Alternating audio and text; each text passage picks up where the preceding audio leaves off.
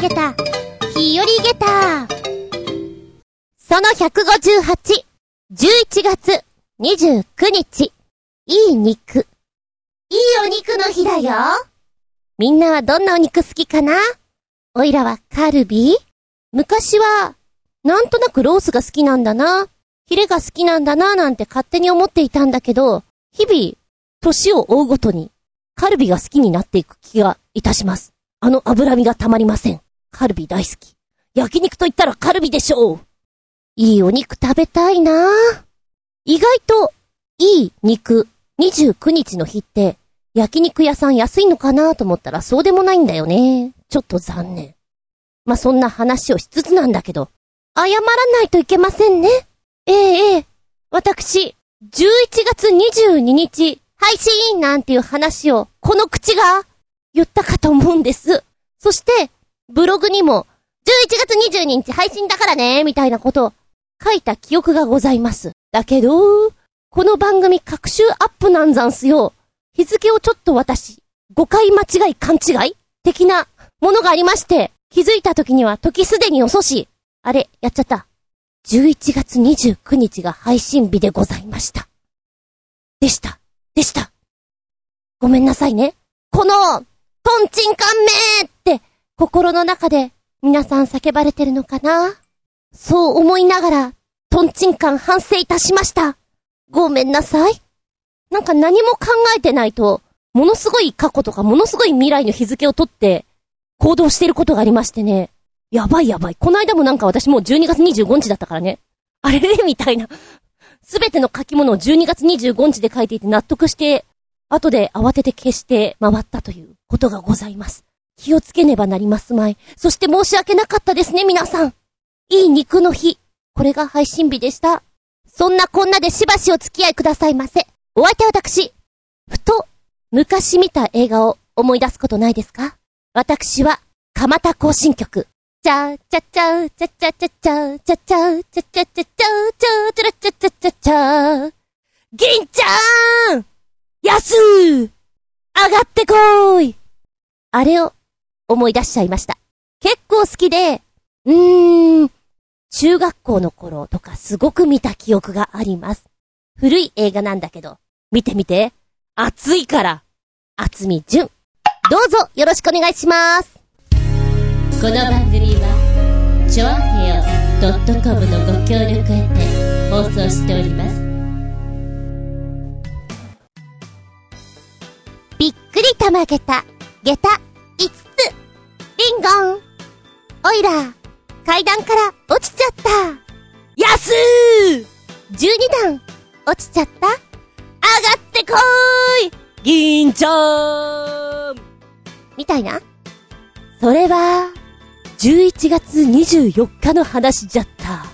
東京に11月の積雪、これなんと54年ぶりだよなんて言って、世間が騒いでた日でございます。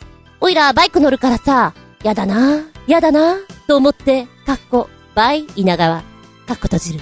あの、それは置いといて。やっぱ嫌なんですよ、もう。動きが取れなくなるから。朝、ちょっと早めに、ね、起きて、パッと見た時に、あい、大丈夫かな？と思ったの。これならいけるいけるって言ってダメなら降りればよし。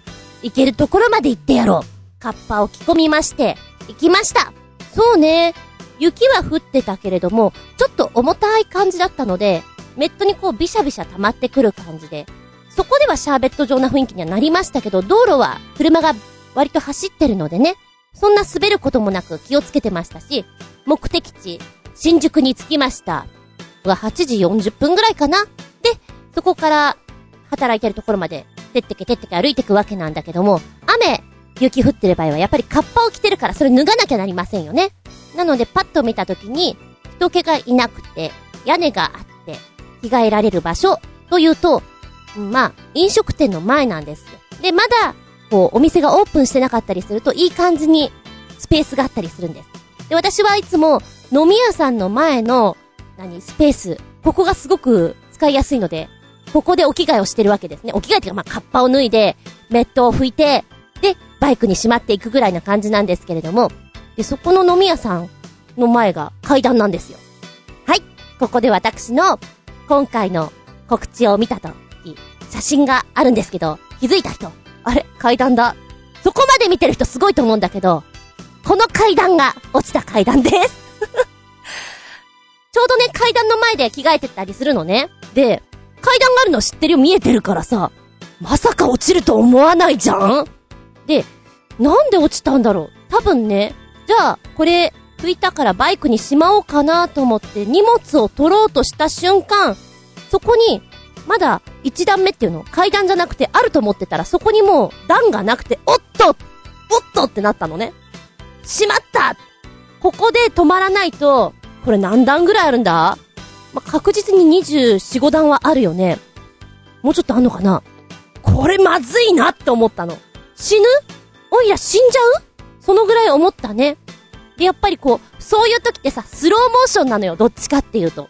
で、立ってたんだけど、しまったっていう瞬間に多分、しゃがんで掴もうとしたと思うのね、何かを。何もないけど。で、ゴロゴロゴロって、えー、マットじゃないけど階段の上で後転した感じゴットンゴットンって。で、12段落ちたわけなんだけど、そこでストップしたからよかったよね。うひょーと思った。最初に痛いなと思ったのは腰が痛いなと思った。折れてないっぽい。次にやっぱ気になるのは血？血が出てるとやっぱりほら、どうにもこうにも元気でも、ねえ、いけないじゃないですか。血は大丈夫か？大丈夫だ。じゃ、じゃあなんとかいけるか？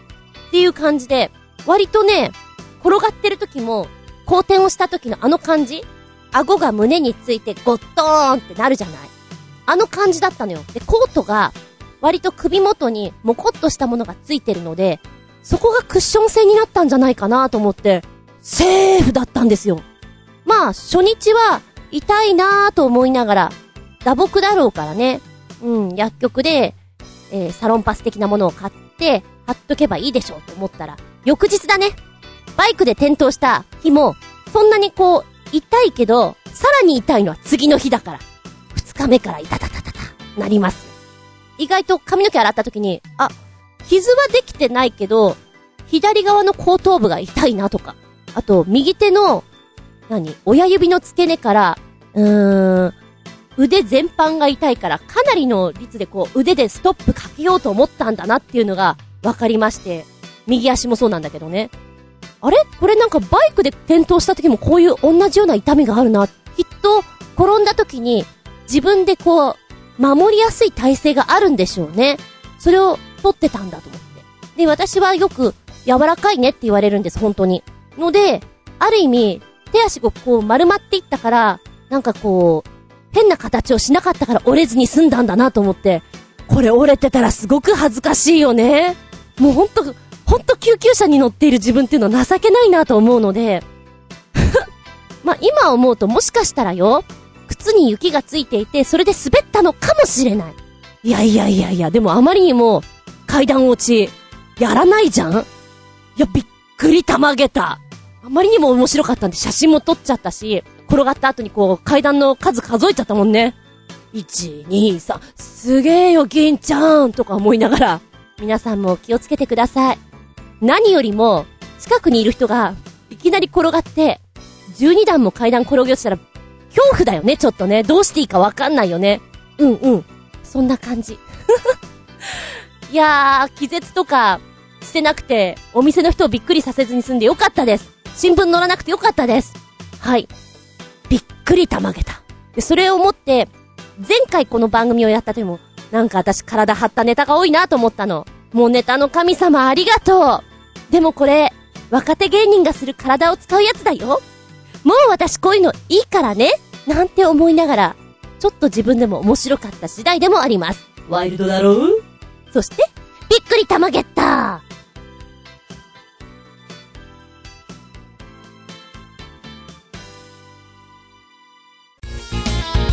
メッセージタイム。はい、お便り。えー、11月20日に送ってくれてたね。ごめんごめんですゴジアットワークさん。メッセージ、お邪魔しますあれ？もう11月も終わりです。確定申告の領収書を整理してないぞ !2 月の企画展の準備、してないぞあわわわわわわわこの間まで夏だったのにもう冬でも、ここから春までが長いんですよね。よーし、頑張ろう頑張れ月日が経つのが本当に早い。こんなんだっけっていうぐらい早いな。偉いな。計画的だな。おいらは、後でやろう。後でやろう。そう思ってしまう癖があります。どこだったかな？飲み屋のお客さんだったかな？中国の方だったかな？それっぽい人。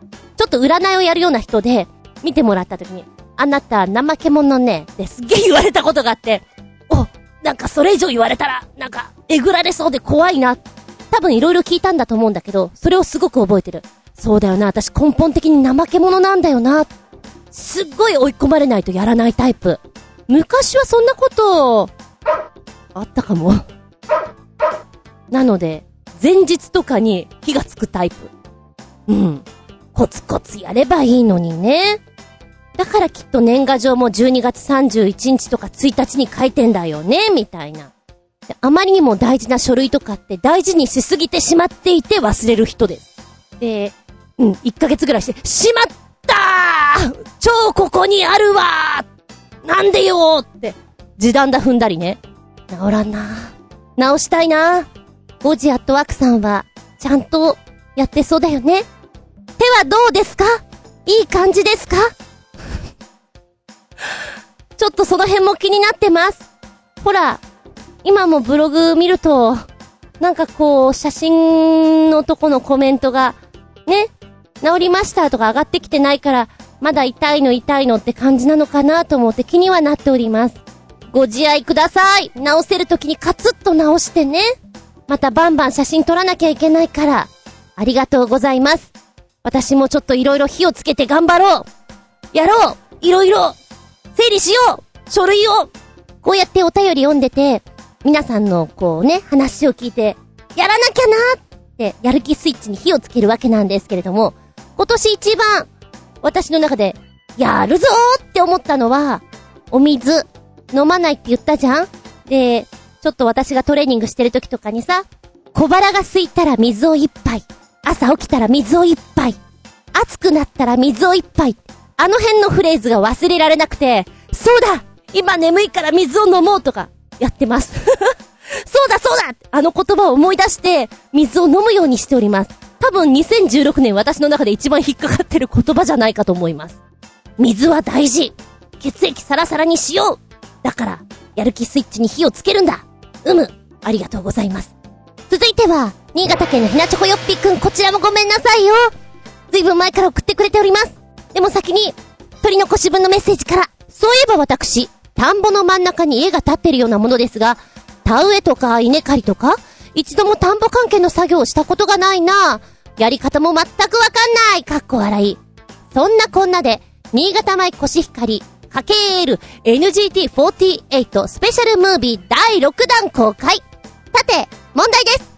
この第6弾スペシャルムービーに出ている NGT メンバー10人の中で、新潟県出身は何名いるでしょうか？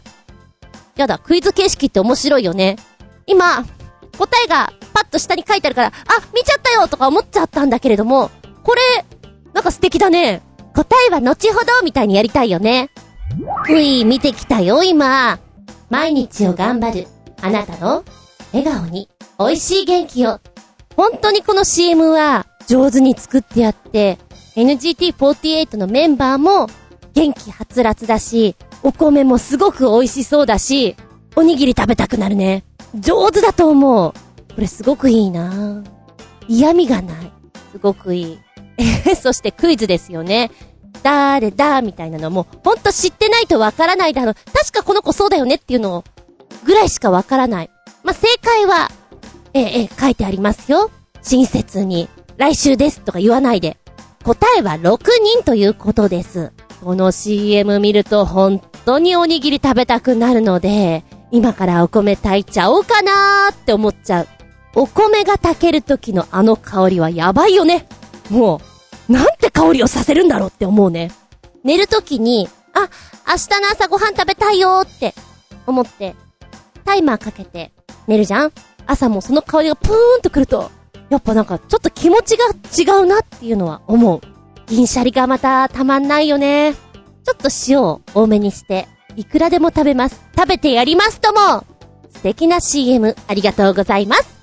でも、田植え作業ってやらないんだ。なんとなく、小学校のなんか社会科見学じゃないけどやってる印象がありました。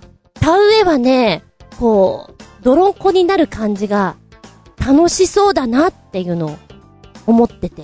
で、今、稲刈りのところ、ザクザク切ってるの見て、買ってるところを見て、うおー、これきっと腰痛くなるんだろうな。大変なんだなって思いながら見てました。でも、田植えはやってみたい。そんな気持ちになります。土いじりをすると、すがすがしい気分になる。だからこそみんな、都会から移り住んで、自分の手で土をいじって、作物育てて、楽しいだろうなって思う。人間らしい生活できるんだろうなって思う。ちょっと憧れるところ、あるな、やっぱり。はい、ありがとうございます。正解は6人でした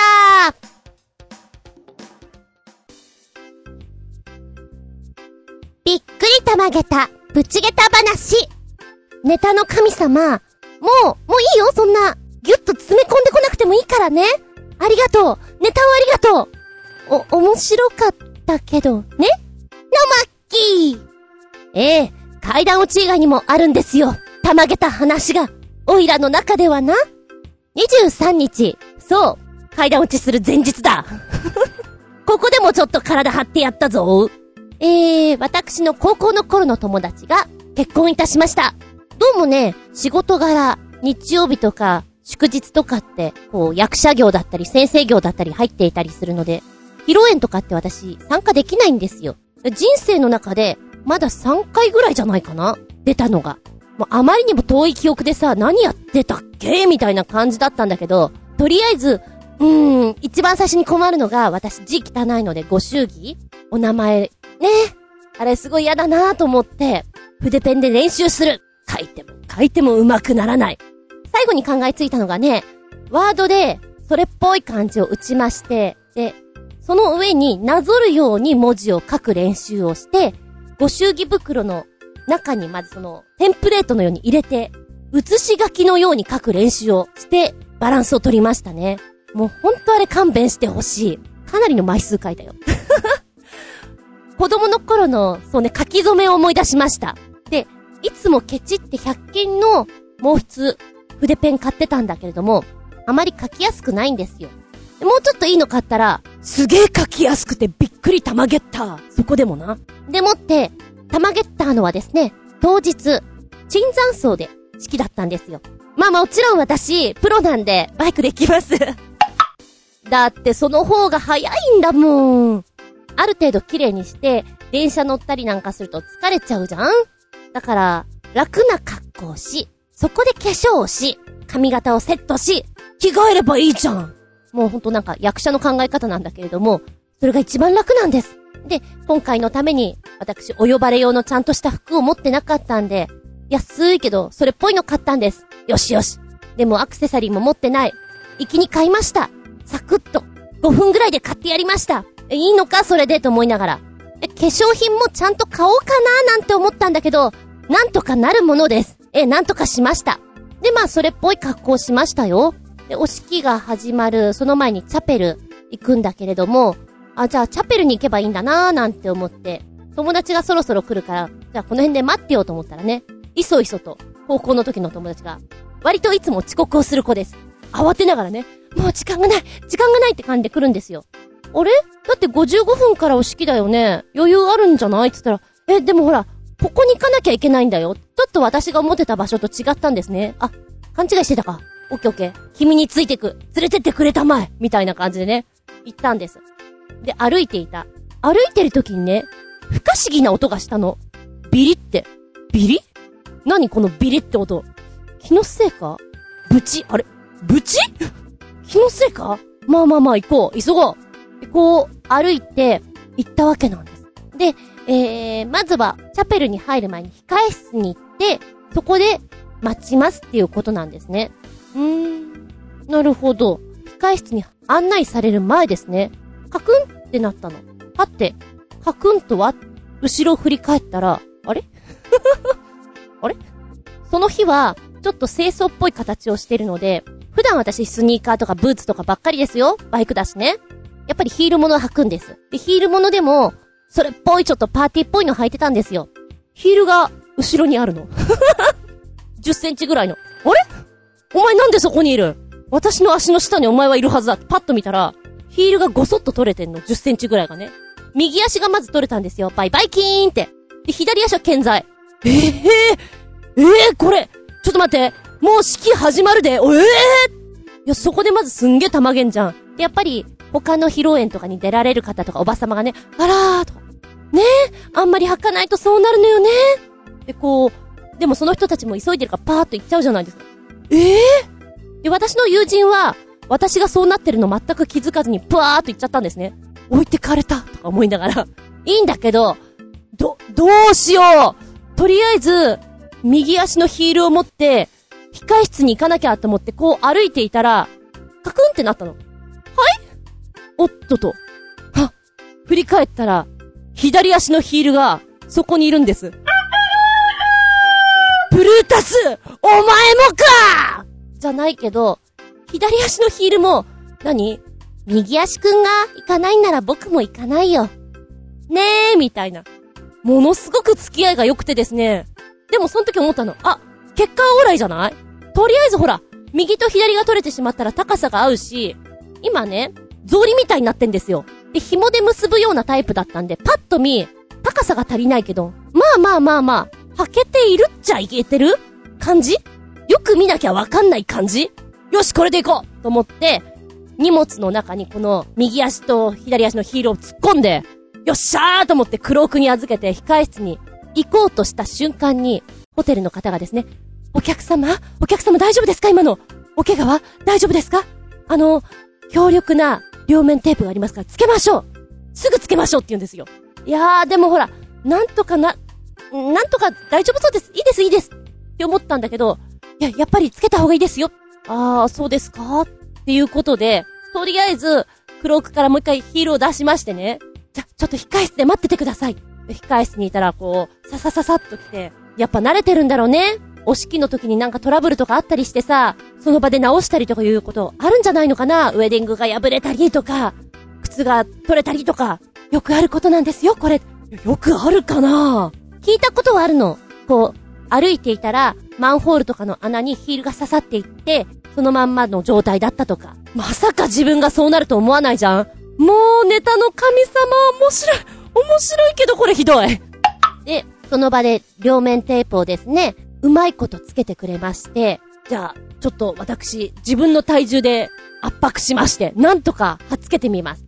で、この紐の部分は、本当は、うーんと、足首のとこでクロンと巻いてリボンを作って、なんていうの、縛るようなタイプっていうのかな。デザイン的にはそうなってるんですよ。でこの紐の長い部分を、ヒールの部分をくるんで 応急処置のようにギュッてやれば、よし、まずはとりあえず固定。で、右足もなんとか固定。あとは、しばらく私は座らないで立ってることにする。友達には言いました。あ、私、立たされてるわけではなく、今これこれこういう事情なんで立っておりますと。そしたらみんな笑ってた。さすがだよつって笑ってた。んで、心配だったからね、本当は黒い紐でギュッともう一回、その縛り上げればね、固定するだろうなっていうのは分かってたんで、そんなものないので、輪ゴム。とりあえず輪ゴムで、ヒール部分と足首部分を固定できればいいだろうと思って、あの、ホテルの人に、輪ゴムいただけませんか？って言って探してきてもらったんですよ。あとずっと立ってるみたいなね。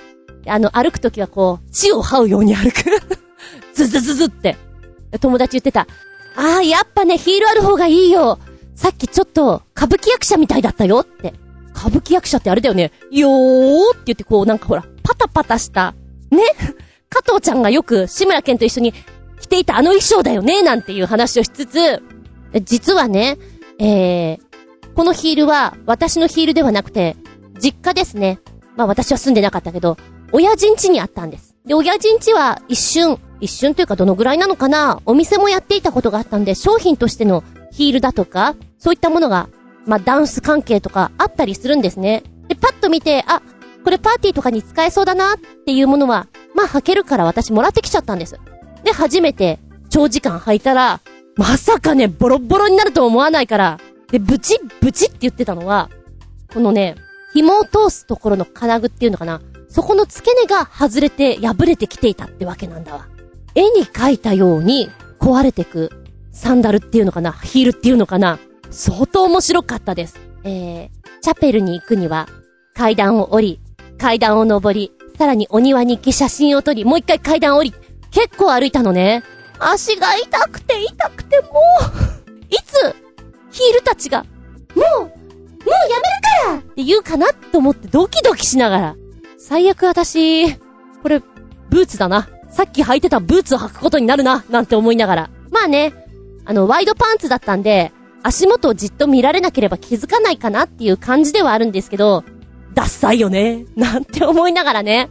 相当面白かったです。面白すぎて、家に帰ってきてからね、この、両面テープ、ビリビリって一回剥がして、こんなになっちゃいましたっていう写真を撮って遊んでいました。いやー、古い靴、古いヒール、まさかこうなるとは思いません。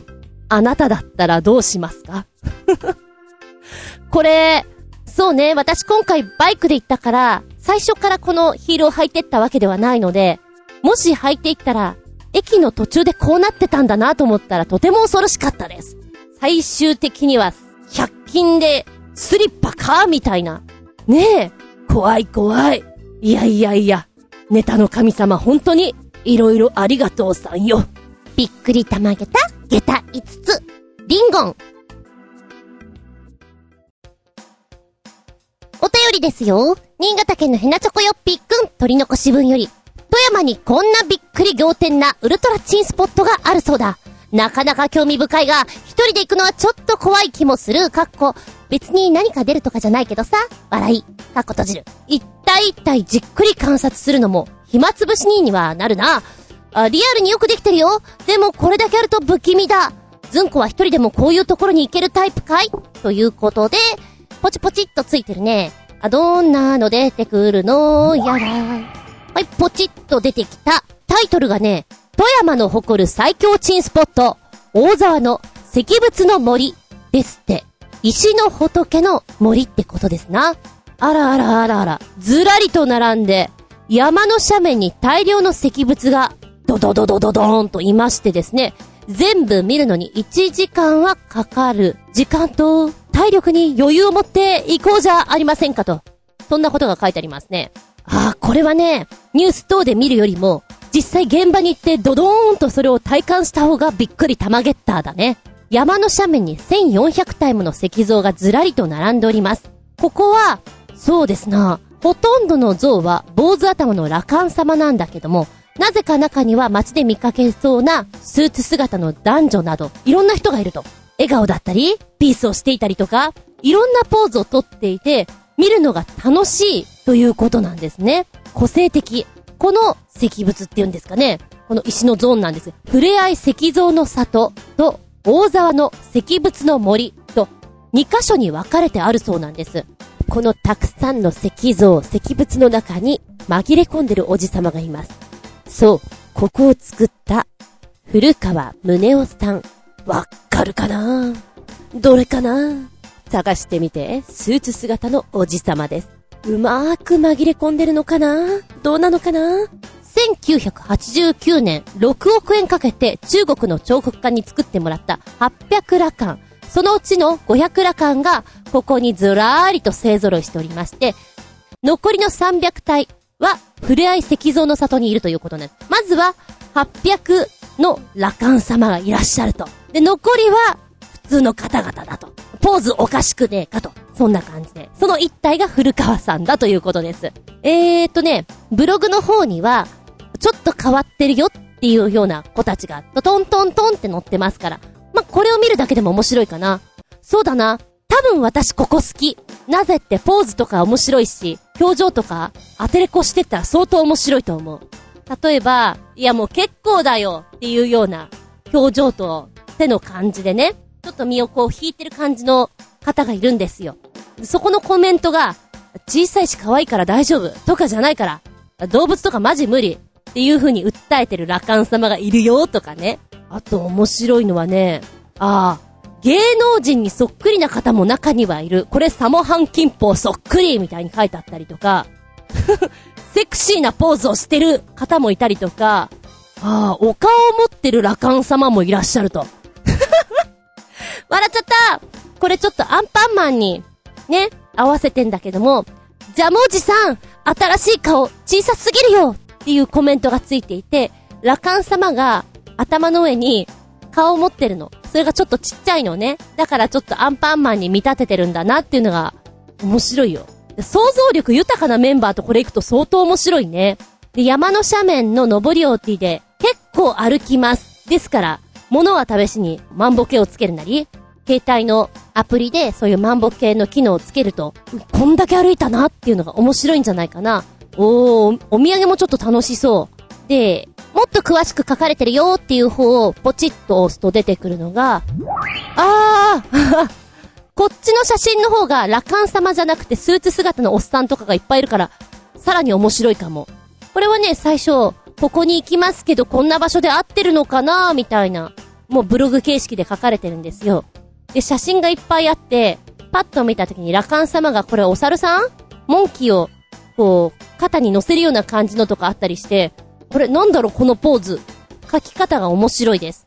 うーんと、こちらが、大沢の石仏の森といって、実に400体もの石仏が置かれてるよと書いてあって、残りが、先ほど言いました。触れ合い石像の里の方にいるんだよっていうことで、両方見たら大変だけど、そりゃもう面白いから行ってごらんなさいよという感じです。そうだな。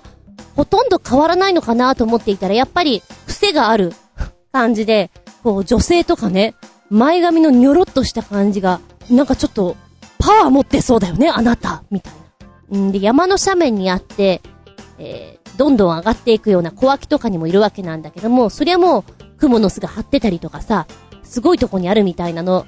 で、よく見ると、犬とかもいるらしくて、なんか、もう何でも作っちゃえみたいな感じなのかな？で、こっちのサイトの方でも、ちょっと変わった、面白くないっていうような、石仏っていうのかな？挙げられてまして、これは石仏っていうか石像かな？普通の方のような感じなんで、お酒を持ってんのかな？あー、他の人は、人形持っててちょっと怖いね。えーと、ペガサスを持ってる。ね、少年のような夢を持ってないと。魚を持ってる。4、1、2、0みたいなね。ビチビチビチみたいな。なんでこのポーズにしたんだろうって思わなくはないです。お銃持ってる奴がいるワイルドだろうえー、それから、表情がなんていうの、ホラーっぽい？そうね、これは霊が出てくるような漫画に出てくる 感じの表情ですよ。あ、これは怖いな面白い。あとはもう、写真とかでよく見るようなピース姿のおっさんとかね。怖いのもあるなーっていうか、こ、今ここまでをザクッと見ていて、ズンコはこういうとこ一人で見れるかい？見れるけど、これ人と行った方が絶対に面白いと思う。あのー、周りは山の斜面だからさ、ツタとかが、この石像だったり石仏のあたりにこう、ニョニョニョニョって伸びてきて、これわざとだろうな。石仏の頭のとこにぐるぐるっとこう、ツタが回ってきちゃって、なんだろう、ラテン系な髪型になってるのとかね。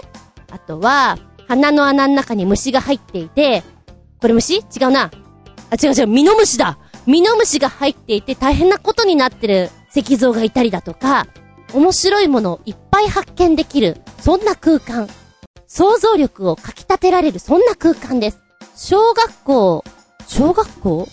あ、中学校か。京都の修学旅行に行った時に、33元堂ですか？合ってるかな？石像がいっぱいあったの。で、そこに行ったら、きっと自分にそっくりなお顔に会えるよっていう話があって、修学旅行中に自分いないかな？じーっと探すような場面があったなーって。違うかな？もうちょっと記憶が定かじゃないんだけど。あー、違うな。33元堂は、確かにそういうのがあるけれど、それとは違って、外にこう、えー、羅漢様？やっぱりずらっていたところがあると思うんだけど、奈良かな？どこだろう？でも、やっぱりその時も友達と一緒に、うわ、この顔なんかあれだよねっていうお話をしながら見てるのがやっぱり楽しかったなって思う。ここもそうだよね、きっとね。なので一人で行っちゃうと、ただただ写真を撮って暗い人になってしまうので、ぜひともお友達複数名と行くといいでしょうって思ったね。うーん、時間かかりそうだもんね。スケールが半端ないって書いてあるもんね。あ、さらにはこんなことも書いてある。富山の知り合い5、6人に聞いても、この石仏のことは誰も知らなかった。で、タクシーの運転手さんに聞けば、もちろん、ああ、あそこね、有名なスポットだよっていうことで教えてくれるんだけど、ここのところぐっと、新スポットとして名が上がってきてるみたいですね。で、さらにさらに、夜はライトアップされてるそうでして、初めて見た人は体操、驚きまして、笑っていて、うん、怖いよね。ここすごいよねって、こう記憶にすり込まれる場所みたいです。ライティングされるんだ、これはちょっと、怖い、かなだほんとね、山なんです。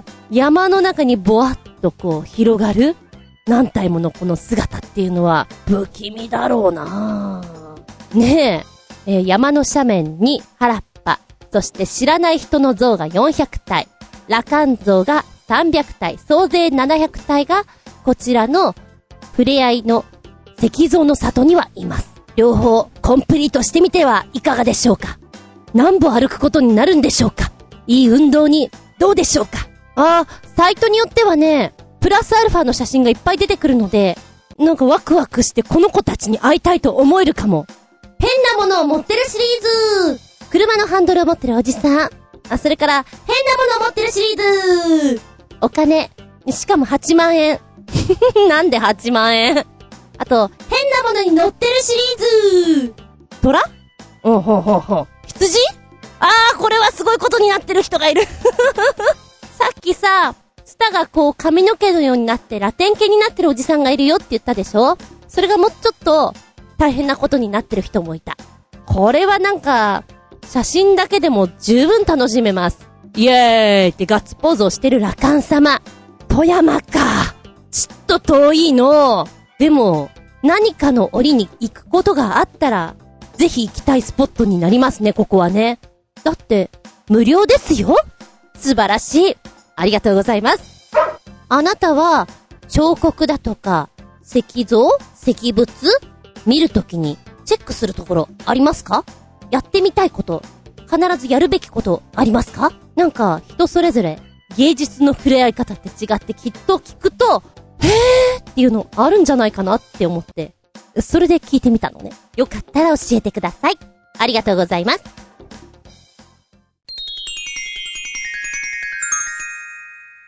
シッピンアウトタイム今回のテーマは、遭遇でございます。予期せぬ時に、予期せぬものに出会うこと、ありますなまさに遭遇。ね、あれ、あそこほら、ピカピカしてる。あ、あっちあっち、移動した。ねこれってもしかして、UFO ですか？それも、遭遇でしょうな。いろんな遭遇があると思います。この間聞いて、へーって思ったのが、10月末か。うん。旅行に行きましたとさ。福島の方に。車で行って、で、出会っちゃったよ熊に普通に、普通に道路にいるんだよびっくりたまげただよっていう話を聞いて、ええー、そんなに簡単に出会えちゃうもんなの？熊。確かに、熊、出没注意なんていうのは書いてあったりするの見たことがあるような、いや、私ないかなイノシシとか鹿はある。でも熊はないかななんて話をしていて、でもね、熊に会ったらどうしていいかわからなくて、うん、でどうしたの ?110 番した。ああ、そうなんだ。でまず、こういう時どうしたらいいかわからないんだけど、今熊が出ました。っていう話をしたのね。で、どこにいますかって言われたんだけど、車で運転していて、具体的にここだっていうのはちょっとわからないんですっていう話をしたんだって。こう、携帯の電波とか GPS とかがなんかうまいこと機能してなくて、よくわからないんですっていう話をしたら、ああ、そうですか、わかりました。連絡ありがとうございます。あれ、私、こういうのって初めてなんですけど、警察に電話かけたらおかしいものなんですか？っていう話をしたら、いや、いいんですよ。あのー、そういう情報、大変ありがたいんでね、みたいな。そういうお話をして、プツって切れちゃったんだって。電波悪くて。で、その後、宿に着いたぐらいで、あの、警察の方から電話があって、もう一回お話をしたらしいんですけれど、私も確かに熊に出会ったらどうしようかなどうしたらいいのかななんかとりあえず写真撮りたいなって思っちゃうけれど、ねえ、なんか、実際熊よけのさ、ベルリンリン鳴らしてると実は良くないとかも言うじゃない？どうなんでしょうね。最近、オイラはこう、アウトドアとか、興味を持ち始めてるので、知っておいた方がいいのかな？なんて思った。そんなとこで遭遇するとはね。あ、そうそうそう。教えてもらったの。スズメブンブン。黒を着ちゃダメだよ。黒だとめった刺しだよ。熊と間違われてやられちゃうから。でね、その後に何人かに教えてもらって。ほうほうほう。まああの時は黒着てなかったんだけどね。うん。遭遇。懐かしい人とまさかこんなところで出会えるとはっていうのは、ちょっとしたプレゼントみたいで嬉しいよね。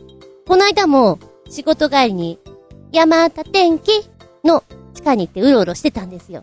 そしたら、あれ？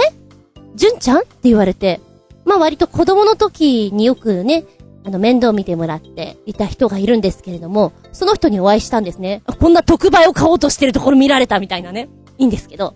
なんか懐かしくもあり、こういう時どんな話をしたらいいのかなみたいな、なんかまごまごしてしまったところがありまして、活動地域が同じだったらそれあってもおかしくないんだけど、今まで会わなかったのが逆に面白いよなーってね、感じてみたり。うん。学生時代に苦手だった人、はっきり言えば嫌いだった人、もう大人になったら気づかないかもしれないじゃん。でも、偶然向こうが気づいちゃって話しかけられたら、そりゃちょっと、おーって思うかもしれないね。この、この遭遇はちょっと、どうでしょうみたいなね。まあ、年数経ってれば気づかれることもないし、相手も大人だからスルーしたりっていうことが多いんだと思うけどね。今はネットもあるじゃない？だから、ネットで、あれ？あれ？これもしかして、あ、あ、そうなのかなっていう人もいるかもしれない。私は、ツイッターも一応やっていて、フェイスブックも出してるんだけど、本名を出すと怖いので、芸名もしくは源氏名でやってます。だから、知ってる人は限られてきます。だけど、それでも見つけてくる人は、もしかして、みたいなのですごいなって思う。この間もね、あのメールで、元の教え子ちゃんです。え、何年前なんだろう ?3、4年前なのかなうん。あのー、ブログの方を見つけてくれて、で、私がこうやってウェブラジオをやってるとかは、全く知らなかったと思うんですね。だけどこう勇気を出してメールをくれるっていうのはちょっと嬉しいですよね。直接の教え子だと、やっぱりこう、境界線をしっかり持ってなきゃいけないなって思うところがあるんだけど、よそに行ってしまったりすると、もうほら、自由が利くからある意味嬉しいなと思って。同姓同名のさ、そんな人にメッセージ送ってるかもしれないじゃん。だから勇気出してくれたことには感謝です。えーっと、今は私が知っていた時のお名前じゃないお名前で活動されてるということなんですけども、メッセージです。あつみ先生という件名で、ご無沙汰しています。小田まりかと母です。覚えていますか？選抜クラスで天かつをやったのが懐かしいです。今は小さい事務所に所属しています。毎週、アクトレスインキュベーション AI というネット配信の番組に出てお芝居を続けています。来月には舞台に出演するんですよ。初舞台なのでダブルキャストですが、ほぼ毎日都内に通ってお稽古しています。中学2年生になったので一人で通っています。機会があったら番組、舞台見てください。お芝居続けているのも、厚み先生のおかげだと思っています。先生に教えていただいたことが本当に良かった。私たちもびっくりたまげた、たまに聞いています。ブログもいつも読んでいます。いつかまた、厚み先生にお会いしたいです。突然のメッセージ、すみませんでした。ありがとう、マリカ覚えてますよ。もうおばちゃんだから、パッと見た時に、えっと、えっとってはなるけれども、よく覚えています。そして、私がクラスを持ってストーリーものをちゃんとやろうかな、と思った一つのクラスではあるので、天活はその時の主役なんですね。よく覚えている。そしてよそでもこうやって頑張ってくれてるの本当に嬉しい。もう中学2年生ですよ。成長が早いなと思う。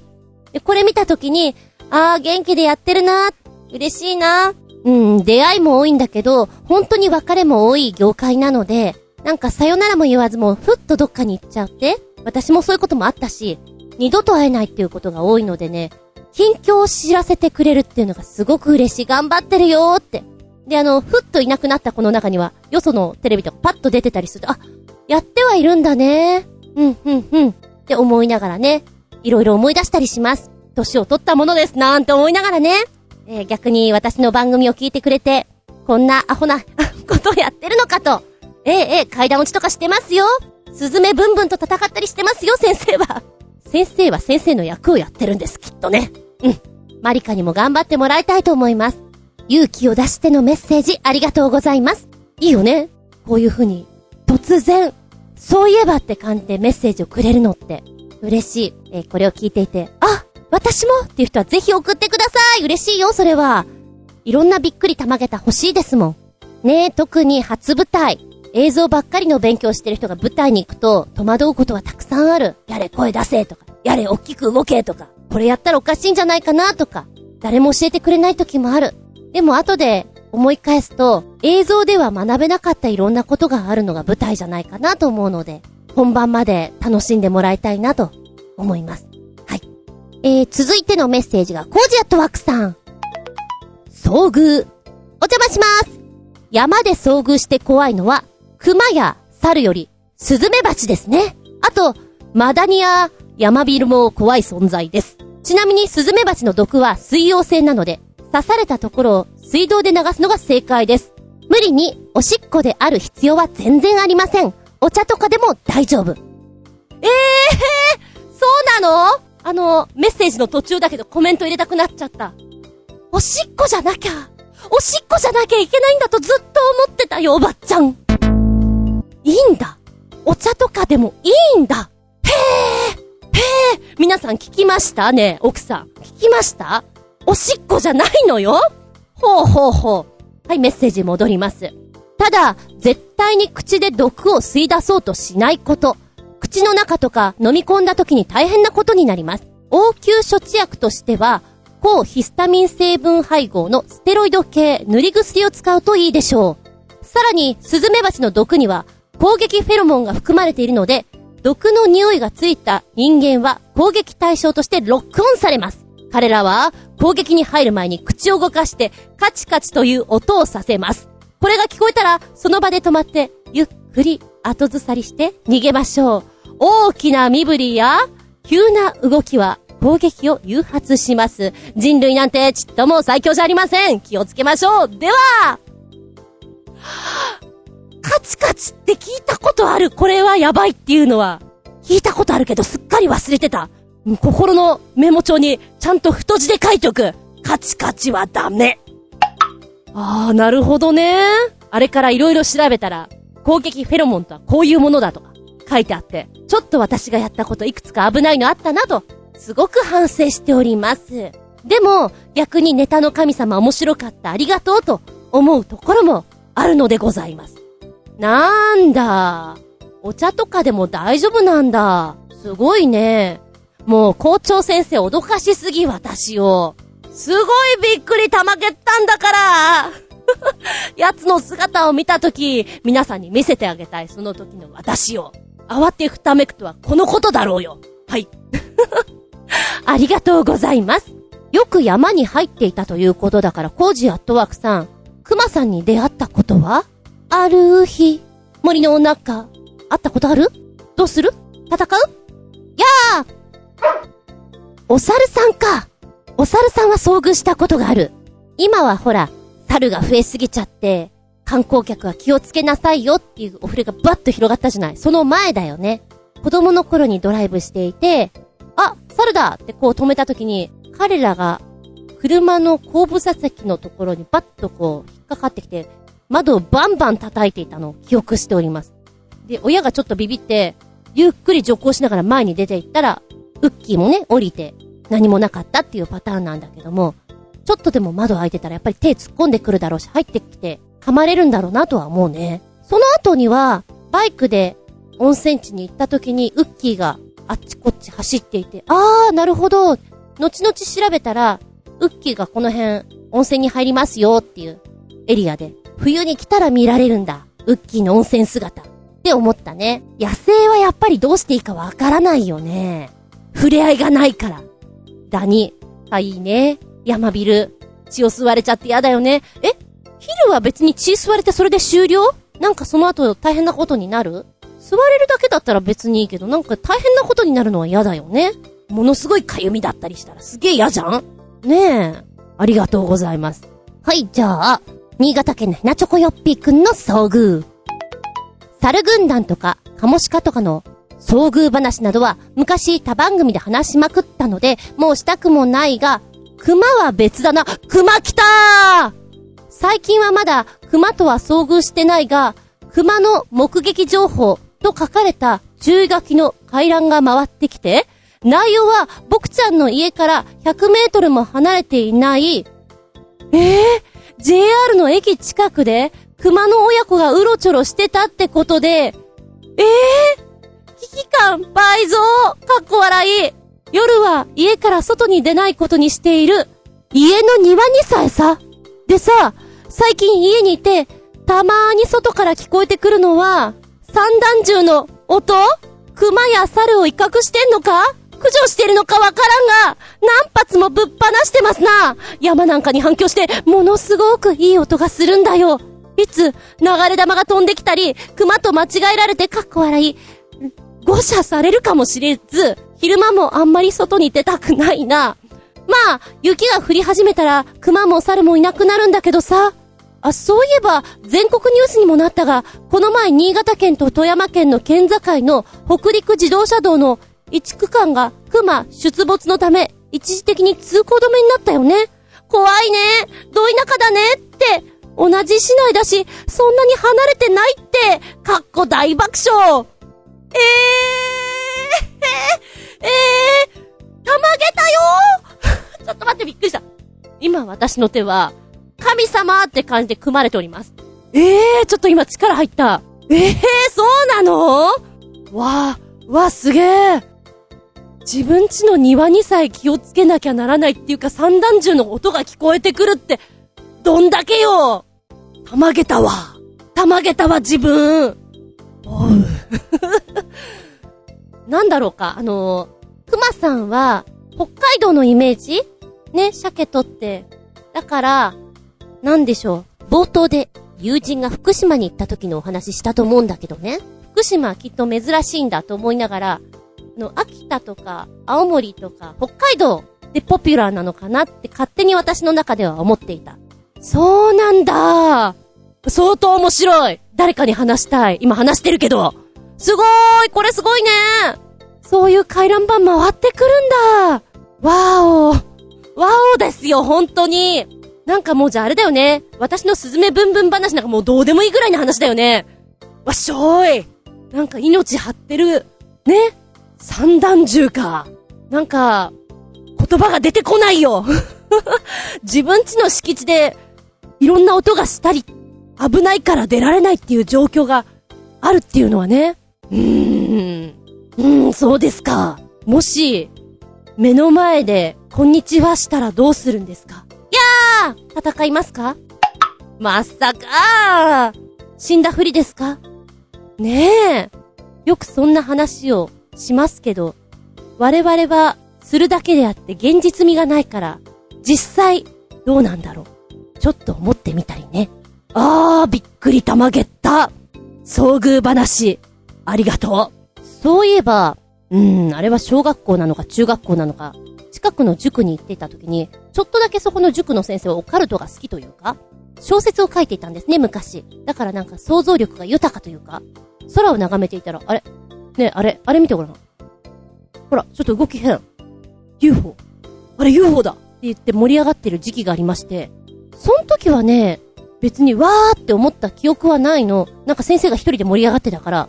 でも例えば、なんか知んないけど、富士山の方とかでさ、空がパーッと広く見えるじゃん。見上げた時に、ちょっとおかしな動きをするものがあったら、興奮しちゃったりするのかな？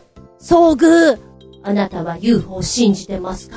もし、目の前に宇宙人現れたらどうしますか？うーん、宇宙人はきっといると思うの。だけど、よく SF とかで描かれるような、ああいう感じではないんじゃないかなーなんて思ったり、メインブラックみたいな、ちょっとだけ昆虫とモンスターとの間ぐらいな、夢のある形なのかなとか想像すると面白いよね。宇宙人、きっといる。どんな姿で、どんな風な生活をしてるのかわからないけど、でもその方が夢があるなぁなんて思ったりしますけど、どうですか？遭遇してみたいですか？でもきっと私おしゃべりだから遭遇したら、喋っちゃダメって言われても言いたくてしょうがないんだろうなそうね。あー、霊的なものとはあまり遭遇したくないです。あの、今のままさらっと何もなかったかのように行きたいです。きっと、そういうものもあるんだろうなと、あっておかしくはないんだろうなと思うけど、自分の中では遭遇したくないです。事故事故も遭遇したくないです。まあ、いろんな遭遇があるよね。うん。気持ちの中で、ドキリとする遭遇は、ちょっとだけ生きていく上で楽しいなって思うかもしれないけど、ドキリプラスヒヤリが入ると、マイナスが働いてくるから、それは遠慮しようかな。ドキリのみだったら、まあ、びっくりたまげったネタをありがとうになるから、いいかもしれない。ってな感じで、遭遇をテーマにお話しさせていただきました。メッセージありがとうございます。お便りいきまーす。新潟県のヘナチョコヨッピーくんメッセージ。ネタもないので、漢字で書くと読めなくなる球技ランキングってのがあったけど、無理やり漢字にしたって感じが、するな？あ、漢字と？漢字？書けてるね。うふ。えー、っと、ポチッと押すと、出てくるのが、えー、読めない。銃の柱に戯れる？と書いて、これ戯れるだよね。これ読める？漢字で書くと読めなくなる。球技ランキング。うん。ちょっと面白いよね。10の柱に戯れるんでしょ ?10 人人がいるの？で、戯れる ?5 人5人 ?5 人5人？なんだろう ?5 人が立ってて戯れるそんな球技って何？バスケ？一瞬、野球？でも野球は9人。しかも1人座ってる。ん？バッターを含めて？ん？いろいろ考えちゃう。今、バレーボール、いやいや、柱って何？いろいろ考えながら、ね、進めると面白いかも。はい、そうしますと出てくるよ。今回のアンケートで野球に投票したやつ、手を挙げろアメリカの次に野球大国と呼ばれる日本では、野球という言葉を知らない人はいないと思いますよね。あーで、実は日本でも盛んに行われている球技には、大体漢字の表現が付けられております。野球以外にも、丸球、モロ球、オバ球、みたいな。おばきゅうはない。なんとかきゅうっていう漢字が付けられてるよ、ということなんだけども、そこで漢字をつけてしまうと、読めなくなっちゃう球技っていうのがランキングになってるんだよっていうことで、これ下から言った方が面白いなということで、えー、4位から18位を先に行こうかなあ、そっか、この辺になると、丸球っていうのは、わかりやすくなる、わかりにくいランキングだもんね。え、18位はピンポンです。卓球、卓の玉で卓球、そうだよね。17位、ベースボール、野球、野原の野に球、見てわかる。漢字でわかる。16位は、定球、テニスですよね。15位、蹴る玉と書いてサッカーです。14位は、コール玉と書いてアイスホック。13位、水球、ウォーターポロですな。12位は、羽の玉と書いたら何？バドミントン。11位、カゴの玉と書いたら？バスケットボールですよね。今別に間を開けなくてもよかったかもしれません。あ、この辺ぐらいからちょっとわかりづらくなってくるのかな？バレーボールです。なるほど、そっから来てるの？違うかもしれないけど。排除の排に、玉と書いて、配球って言うんですか？ねバレーボールの漫画あったよね？アニメ。配球。こっから来てるの？って今知ったんだけど。8、門の玉と書いたらなんだ？モンキューかわいいな、なんか。ゲートボールです。8、戦う玉と書いたらなんだ？戦う玉ってなんだ？ちょっと面白いな、これ。ラグビーです。ああ、ぶつかり合うしね。うん。送る玉、送球ですか？これは何でしょう？これは、でも見たことあるかも。ハンドボール。えー、飛ぶ玉、避ける玉と書いたらなんだ？飛ぶ玉、避ける玉、温玉、煮玉、みたいな。ちょっとラーメンに入れそうな感じですけども。こちらはドッジボール。ドッジボール、あの、円盤投げするやつ。あれどこで学んでくるの？そういう変な投げ方。いいんだけど。急に盛り上がるやついたよね。5位、杖の玉。ホッケーです。4位、え、この漢字なんて読むの？手辺にわらべと書いております。ちょっと調べていいかい？あ、もう漢字が弱いことバレバレでしたね。同級でしたな、同級。これは、ビリヤードでございます。なるほど。ビリヤードね、こう書くんだ。ははい、ベスト3に入ってきましたよ。第3位は、鎧の玉。鎧の玉という漢字からイメージすると、実はわかりやすい。アメリカンフットボール。こうやって書くんだ。読み方は、外球。なんか外球って呼ばれると、変な感じ。第2位が、銃の柱に戯れる。読み方は、実中儀と言います。写真見て、野球でもないし、あーってこう考えていた自分が方向違ったのがすごく笑えてきます。正解は、ボーリング。なるほど銃の柱に戯れる、なるほどおばちゃんがっかりだそして、第1位はこの漢字。高級。えー、高級は、何だと思いますか？クジャクの句ですよね、これね。コートは、穴のことです。穴の玉、穴の玉でしょ。穴の玉。はい、ゴルフってことです。ホリワーンこれがベスト10なんだね。面白い。ちなみに、2位の実中儀、ボーリングなんですが、当時はスポーツとしてではなくて、10本のピンを悪魔や災いを見立ててそれを払うという宗教儀式に合わせて行われていたということです。実は紀元前5000年頃、古代エジプトですでに行われていたのがこのボーリングの走りということなんです。へー。そんな古い時からおまじないの一つとしてやってたんだね。一個立候さんになった気がします。一週間後にもう一回読めって言われたら読めないかもしれませんけど。えー、で、コメントの続きでね。では、ソフトボールとかラクロスって漢字でどう書くのかなーなんていう風に書いてあって、リンク先貼ってあります。また難しい。ラクロス？ラクロス？どう書くんだろう？全く想像つかないね。ソフトボールは、柔らかい球 ?19 みたいな？わかりづら。なんだろうか。はい、ポチッと押したら出てきたよ。こちらのタイトルは、サッカーは、蹴る球、昇級と読むんですけど、など、スポーツ競技名の漢字表記一覧という風になっていて、ダダンと出てます。今のも全部含まれております。サッカーは昇級。球を蹴るということだからね。セパタクロー。足のバレーボールと言われているこのスポーツなんですが、これは、投球と呼ばれる。もともとは、富士、銅で作られたボールを使っていたから投球と呼ばれるようになったとかね。うーん、面白そうなのでいくと、ラクロスか。耐久とされることもある。袋の玉とされることもあるんだけれども、防毛球と呼ばれる。防毛球だよ。言いづらいね、防毛球。なんかこの肉体のどっかの部位みたいじゃない？ソフトボール。あ、類球って言うんだ。由来ははっきりしませんが、中国語では類球と言いますよ、と。あとは同じような感じかな。あー、バレーボール配球。自らの陣地にボールを落とさずに、相手陣地に排出することが由来で、配球。排出するよっていう球だから、配球なんだ。あー、そうやって言われるとなんか、意味から分かって面白い。漢字の書き取りの勉強になっていいかもね。なるほど。ちょっとこれ、面白い。ちょ、ちょっとこうテンション上がります。ちなみに、馬に乗って行う競技のポロは、魔球？馬球？馬の玉と書いて、魔球かな。クリケットは、板の玉と書いて、板球かな。スカッシュは、壁の玉と書くらしい。壁球？スカッシュちょっと楽しそうだよね。やってみたい。一回、スポーツセンターとかで流行っていて、バーっとみんなやってた気がするの。いつかやりたいなと思ったらそれがなくなっちゃったんだよね。だからいつかやりたいわ。今じゃないと、やれないで終わること多いよね。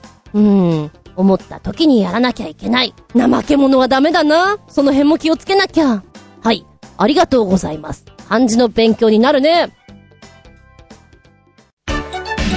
元気でソング、やる気でソング。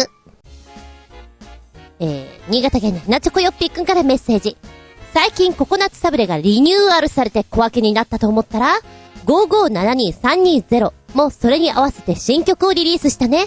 もう終わったと思っていたので、意表をつかれるし、今度は音楽性も変えたようでどうなることやらかっこ笑い。ということで、3つくっつけてくれたのね。まずはスポット CM。そして、新曲ミュージックビデオ。えー、最後に、メッセージ。5572320の新曲スポット CM の最後の数字。38、18、18、60、27、20、18は新曲タイトルを暗号化したもので、50音表などで解読すると、四味一体、漢字で4つの味を一体という風に書いて四味一体ですよね。四味一体は4つで1つと読むらしい。もうめんどくさいなぁというコメントが入っています。覚えてます。5572320。私の中ではうんぱるんぱ女の子版なんですけれども、スポット CM 見たら、やっぱり思い出すのはうんぱるんぱ女の子版だなと思って、非常に面白く作られていて、曲がね、なんか耳に残るんだよね。3回ぐらい聞いたからかな。で、新曲ミュージックビデオ。えっ、ー、とね、2つ目の方が、何を言ってるかがわかりやすいので面白いです。あ、ああ、こんなこと言ってたんだ面白いっていう。一番最初にさ、しからない、しからないって言ってんの。なるほど。ココナッツサブレは小分けになったからしけらないんだねっていうのが納得できて、で、あの、魔法の呪文のようなことをいっぱい言ってるのね。何言ってんのかなっていうのが、ちょっとね、面白くて逆に好き。えー、新曲ミュージックビデオの二つ目の方を見ると、わかります。やだなぁもうとかいっぱい言ってんの。可愛くて、満腹満腹ハラハラハラとか、チャークレとか、すごい可愛い。何？思ったことを全部口で言ってるみたいな。前のより全然こっちの方が可愛いんじゃないですか？曲としても、うーん、なん、なんだろうな。右斜め上、45度ぐらいな。ちょっと想像できない場所にいて、ははそこ来たか。でもほんと、うんぱるんぱでいいんじゃんなんか、こういう生物がいて、呪文のような歌を歌ってるみたいな。しかも楽しそうに。サブレの歌。好きです、私、これ。ココナッツサブレ食べなきゃって思いますね。チケらないからパリパリパーティーなんだぜ。チャクレチャクレって感じだぜ、みたいなね。いいよ、これ。一回見ただけだと、良さがちょっと伝わらない気がするので、全部見てほしいです。で、改めてもう一回、スポット CM を見ていただけると、より良さがわかるんじゃないでしょうか。大好きです、これ。元気出てくるわーって感じの一曲になってます。えー、そして取り残し分より4曲つけてくれたうちの2曲ご紹介したいと思います。取り残し分よりメッセージ、新潟県のヘナチョコヨッピーくん。ネタもないので、ミュージックビデオがぶっ飛んでいるアイドルグループ、 BiSH のご紹介。さすが ABEX 系アイドルグループ。そこら辺の AKB グループとは一線を画してるな。でんぱ組とも系統が全く違うし、NGT もこれぐらい個性的であってもらいたい。かっこ笑い。だって。で、これが4曲ついてるうちの2曲ご紹介。1曲目、オーケストラミュージックビデオフル。なんか迫力がすごいな。この切なさと感動はどこから来るんだろうか。かっこ、まともなミュージックビデオはこれだけかも。2曲目、星が瞬く夜に、ミュージックビデオフル。4人時代。なんかよくわからんが、泥まみれになってますなここまでするか？ひでえなかっこ笑い。えー、 BiSH のオーケストラなんですけども、歌がね、え、これアイドルグループっていう風に見直しちゃったぐらい。雰囲気も、キャッピキャッピしてないんですよ。チャラチャラあんまりしてない感じがして。うんとね、メインボーカルの女の子が、すっごくいい声してるの。この子ピンでやっていいじゃんっていう。うーん、どっちかっていうと、アイドルって言うと、キュート、綺麗、そっち系でしょ？私からしたらちょっとファニーフェイスかなっていう感じがするんですよ。だけどすごく愛されやすいお顔じゃないかな。で、声がパンチがあって、ちょっとだけ椎名林檎のような、えー、チャラのような、なんだろうな、ハスキーなんだけど、歌い方すごくパンチ効いてるっていうか特徴あるよね。アイドルって感じじゃないと思うの。びっくりたまげった声。このね、プロフィール見たら、何人いるのかなと思ったらですね、1、2、3、4、5、6人かい。6人いて、で、2曲目の方は4人時代って書いてあるから増えたんだろうね。ここは楽器を持たないパンクバンドなんだそうです。で、私がお気に入りの子は、アイナ・ジ・エンドっていうお名前。アイナ・ジ・エンド。うん、面白い名前だよね。メンバーの名前がみんな面白いよ。えー、ショートカットの女の子、桃子組カンパニー。えー、外羽ヘアの子。この子の声も私好きなの。セントス千尋チッチ。うまいよ。秘書みたいだな。ちょっと大人びてるなっていうのが、橋休め、あつこ。ツインテールで、うん、髪の毛の先を紫にしている子なんですけど、あ、この子はきっとアニメ好きだろうなっていう、そっちの路線な感じがしました。リンリン。で、ボブカットの女の子が、あゆに D。そうだな、あゆに D ちゃんは、ちょっと歌がお得意じゃない感じがしまして、悪目立ちしていたかな。リンリンちゃんもそうなんだけど。あとの4人はそこそこ、桃子組カンパニーは、他の3人の方向に負けないように、なんか食いついている感じがします。やっぱアイナジエンドと千と千尋チッチは、うまいなっていう感じがいたしますよ。この曲はいい出来です。歌詞もいいし、切ないっていうのわかるね。もし、もう全員で歌わなくて、2、3人でまとめて、あの、スピードのような感じで歌った方がいいんじゃないかなとは思った。ABEX 系から出てくる人ってみんな同じようなテイストになっちゃうじゃないですか。で、ここのグループは個性がしっかりしているので、このまんまいったら、ああ、いいね。非常に味がしっかりしたお料理になってる感じがいたします。うーん、そうね。そして、新潟県のヘナチョコヨッピーくんも書いてますけども、このミュージックビデオが一番異様的な感じじゃないですか。そうなんですよね。え、二つ目の星が瞬く夜に、確かに泥んこ泥まみれです。で、女の子がここまで泥んこになるとさ、歌の歌詞がスンって入ってこないんだよね、私なんかは。わ、ドロドロだよみたいに思っちゃうから。どこ目指してるのかなみたいな。うん。そうだなちょっとこの歌は、難しすぎるメロディーじゃないかなって聞いてても、なんか捉えづらいなっていう曲に感じました。星が瞬く夜に、そんな時に淡い恋心とかそっちの方で持ってった方がいいんじゃないかなと思ったの。非常に泥んこになってるのが、非現実的すぎて、おい、おい、どうした？なんだかそんなツッコミを入れてる？己の中の声が聞こえてくるようで、落ち着いて見られない部位だなと思って聞いておりました。うん。一曲目だね。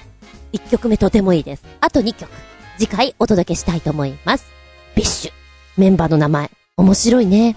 これやっぱり社長がさ、お前の名前は、千と千尋チッチだみたいな、言うのかな？ね。自分たちで言ったんだったらさらに面白いけど。そして最後に、最近の泣ける歌ということでつけてくれました。これは、フラワーフラワーの宝物という曲です。ミュージックビデオの方は、人が出てきません。アニメーションで繋がっております。一本の木、そして女の子、家、本当に数少ないものしか出てこない。そこにメッセージ性が伝わってくるっていうのかな。歌詞がまたね、ああ、励まされてるな。私がいなくてもちゃんとやってくんだよ。頑張りなさいよっていうエールを送られてるっていうのかな。なんかさ、エールを送られるのはいいけど、私がいなくてもっていうのがすごく、ジーンっていうか、待ってよ。行かないでよ。置いてかないでよ。そんな気持ちになっちゃわない？だから、泣ける歌なのかな？切ない歌なのかな？って思って聞きました。えー、今回、元気でソング、やる気でソング。うん。最初のココナッツサブレの方は、ちょっと面白いので、プップップと笑いながら聞いていただきたい。 BiSH の方は、ちょっと味のあるお料理出してきたね。 avex さん。そして最後に感じてください。切ないな。泣くっていうことは感情解放だからいいことなんだよ。そんなことを思いながら聞いていただけたらと思います。メッセージありがとうございます。この番組は、ちょあへよ .com のご協力へて放送しております。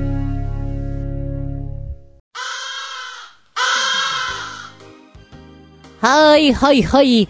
終わりになってきました。本日もお付き合いありがとうございます。次回は、えー、次回こそは間違いない。今日が11月29日でしょ次にやるのが、ててってっててて、12月13日だ合ってるか？もう心配になっちゃうんだよね、自分で見ていて。え ?29 日でしょ？合ってるよ ?12 月13日ね。下駄159でお聞きいただけたらと思います。テーマはね、パパパパーン、パパパパーン、結婚式。この間出たから、結婚式にまつわるエトセトラのお話です。私は、先ほども言いました。そんなに参加してきてません。皆さんは、もしかしたらいっぱい出てるかもしれない。逆に、これやんなくてよかったなとか、いやいや、今の式ってこうだよとか、昔こんなすごいのあったよっていうお話を聞けたらなと思います。だってゴンドラの時期とかあったもんね。披露宴でかかる曲。これも楽しみだったりしますよね。今回もね、最初に入った時に円野が流れてたの。あれ？円野好きだったっけかな？あ、きっとね、好きだから選曲してるんだよね、なんて話をしながら、テーブル座って話をしてたら、この選曲、本人の希望じゃないと思うよ。だって円安好きじゃないって言ってたもん。あ、え、そうなの？みたいなね。なんだろうな。円屋が流れて、ジブリも流れて、さらに80年代の曲かなんかも流れ、結構バラバラだったのね。この選曲は何だろう？すごく不思議になった。私の知らない世界だから、この披露宴とか、結婚式場のエトセトラね。えー、お料理も色々あることでしょう。結婚式でしない、そんな、何、身内だけの二次会的な集まりもあるでしょ？だから結婚式のエトセトラということでお話ししていきたいと思います。今注目のホニャララっていうことで、海外とかすごいのありそうだもんね。だってプロポーズとかすごいじゃん。もうなんか、うーんみたいな。よくみんなでやったねみたいな。面白いと思う。話広がると思う。ぜひ、その辺のお話を教えていただきたいなと思います。お便りは、チョアヘホームページ、お便りフォームから送っていただきますか、もしくは私のブログ、ズンコの独り言の方にメールフォーム用意してございます。えー、なるべくここ遅れが出ないようにしたいと思うんですけど、やっちまった場合は、私の直接のメールアドレス、geta__zun__yahoo.co.jp geta アンダーバー zun アットマーク yahoo.co.jp こちらまでお送りくださいませ。直前になって余裕があっていけそうだったら、ブログの方に、私のブログと、チョアヘヨパーソナリティブログの方に、これで行くぜってあげると思うの。さっきやったら、ちょっとロックかかっちゃったみたいなんで、上がれてないかな？後でもう一回やってみるけど、そちらにコメント残しても構いませんので、どうぞよろしくです。はい。テーマは、結婚式エトセトラでございます。そういえばね、招待状、結婚式やりますけど、参加いただけますかっていうのあるじゃんこういうのって全部、プリントアウトだと思ったの。あの、人の名前とかね、宛先が。筆ペンで書いてあるのすごくない？筆ペンですよ、奥さんちょっと。すごいなと思って。いや、もしかしたら本人たちじゃなくて、そういうプロが書いてるのかもしれないけど、へーと思って。今までもらったことがある招待状は、記憶の中でいくと、すべて印字されてたはず。だからこそよく見たらこれなんかちょっと、筆ペンじゃね？えと思ってびっくりたまげたんだよね。いやいや、真心こもってるよね。そんなお話をしつつです。次回は12月13日、日付が変わるその頃に、下駄158でお聞きいただきたく思います。お相手私、寒くなってくると、無性に濃いめのココアが飲みたくなります。コッコア、コッコア、ふんふんふんふん、コッコア。そんな CM がありました。厚み純、見舞い、聞く舞い、話す舞い。ずんこの話も、もう、おしまい。ここで、おまけの毛いこうかな。校長先生の話、私は、スズメバチの話を、すごく記憶に残しております。梅なんとか校長。そこ覚えてないんでしょ？で、この間友達に、梅なんとか校長が言ってたよね、スズメバチの話みたいなことを言ってきてやったんですけど、校長先生の話、一番記憶に残ってるの何ですか？おまけの毛です。さあ、古い記憶を、引き出しから出して、紐解いてみようか。ゴジアットワークさん、梅雨時の不快指数の高い日だったと思います。全校集会では体育館に集まり、なんだかすごーく長い校長先生の話を聞いてるうちに、立っている生徒が、ポツポツとしゃがみ始めたことがあります。どうも、みんな蒸し暑さで 貧血を起こしたようでした。私も頭の中が真っ白になって、ふらふらしましたが、意地で立っていました。そのうち、全員体育座りで話を聞くように指示されましたが、それまでに20人くらいは座ってしまったんじゃないかな。校長先生の話って、なんであんなに長かったのかな今覚えてるのって、ほんのちょっとだけなのも不思議です。あったー懐かしい。そう。雨の日は体育館の中でもやってたね。ぎゅぎゅっと集まって、言われて思い出します。小学校の時は、倒れる子はいなかったと思うんだけど、中学校の時には、バタバタ倒れてるのを見たかな。でも、今20人って書いてあるじゃんそこまでは行ってないと思う。まあ、せいぜい4、5人とかじゃないのかな。でもちょっとかっこいいなって思った。倒れるって何？みたいなね。うん、子供だからさ、大怪我をする松葉杖あと、腕を骨折して、ね、包帯で釣ってたりとか、かっこよく見えるの、なんかと戦ったみたいな。倒れちゃうなんてまずありえないからさ、ちょっと貧血でって、い、言えないの私は元気だから。行ってみたかったもんね。保健室に行ってきます、みたいな。あったね、懐かしいね。うちの小学校はね、立ってた時もあるけど、長くなりそうな時には座って話を聞いてたんだと思うの。で、みんな、何、校庭の砂いじりをするんだよね。みんなこう地面になんか書いてたりするんだけど、それをやっぱり先生がダメだよって怒るわけ。いいか？お前ら次から地面触ったら舐めてもらうからな、その指をって、そういうお仕置きをしてました 今思うとどんなお仕置きって思うんだけど、ああ、懐かしい。そうだね。私も覚えてるのって、うん、スズメバチとツバメの話ぐらいで、校長先生の話は長いという印象。最後に、ほにゃららの件ですが、この最後にっていう言葉があってから本当に最後になったことないんだよね。面白。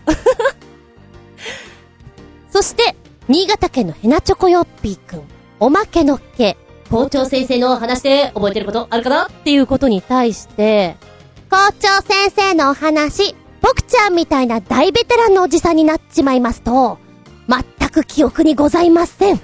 小学校、中学校、高校の校長の顔さえ思い浮かびません。ましてや話なんて、これっぽっちも覚えちゃいませんよ。高校そういえば高校にも校長がいたね。全くそこわかんない。ああ、私たった一人だけだ。梅なんとか先生しかわかんない。四角くって、髪の毛黒くって、七三っぽくてメガネかけてる。以上実は覚えてないと同じだよね、これね。うん。子供だったから、強烈な話をされるとやっぱり覚えてる。あ、自転車を急ブレーキかけると危ないよっていう話も覚えてる。やっぱ痛い話、怖い話は覚えてる。多分梅なんとか先生だと思う。こういう話をするのは。まあ、どうでもいい話とかもあったよね。難しいよね。子供を飽きさせないでお話をするっていうのはさ、だ高校ぐらいになったら絶対話聞いてないじゃん。中学生もそうだけど。えー、それに対しておまけのけ、パート 2! あなたが校長先生になったら、さて、朝礼で何のお話をしましょうか？新潟県のひなちょこよっぴーくん。小学生ぐらいなら単純に、人に迷惑かけるな。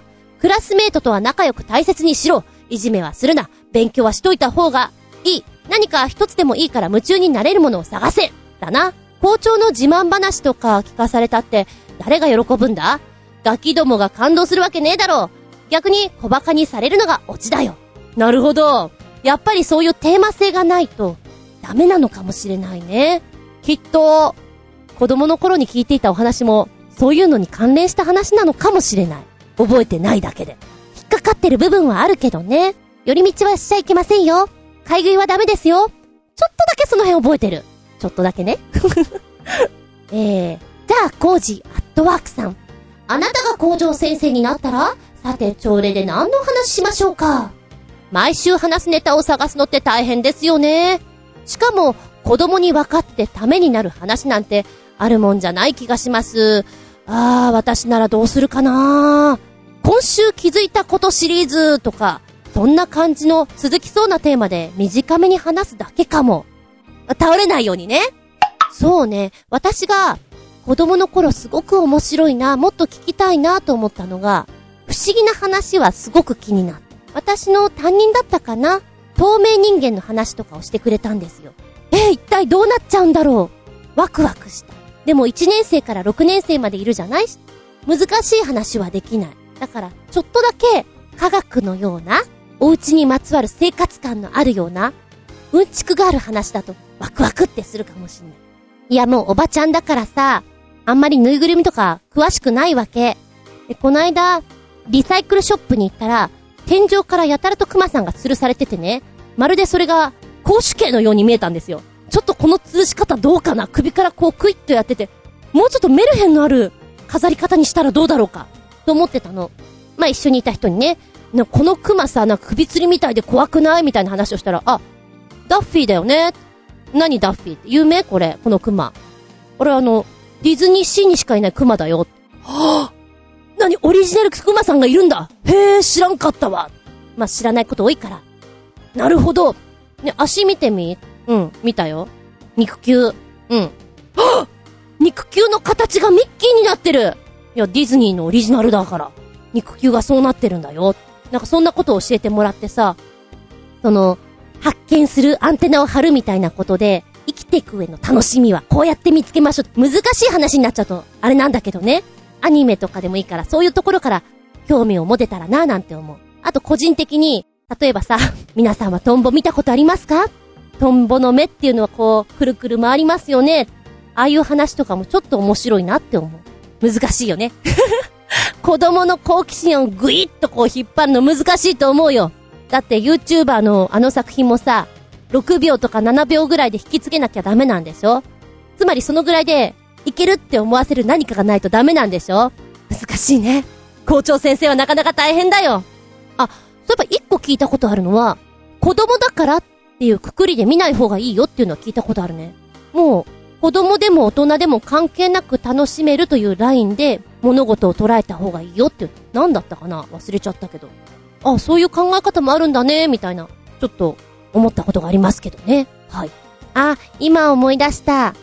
修学旅行の時に校長先生が食堂で話してくれたお化けの話が怖かったです。具体的にどんな話だったか覚えてないんだけど、怖かったです。一組の女の子が全員泣いていたのも怖かったです。泣くな懐かしいね。ありがとうございます。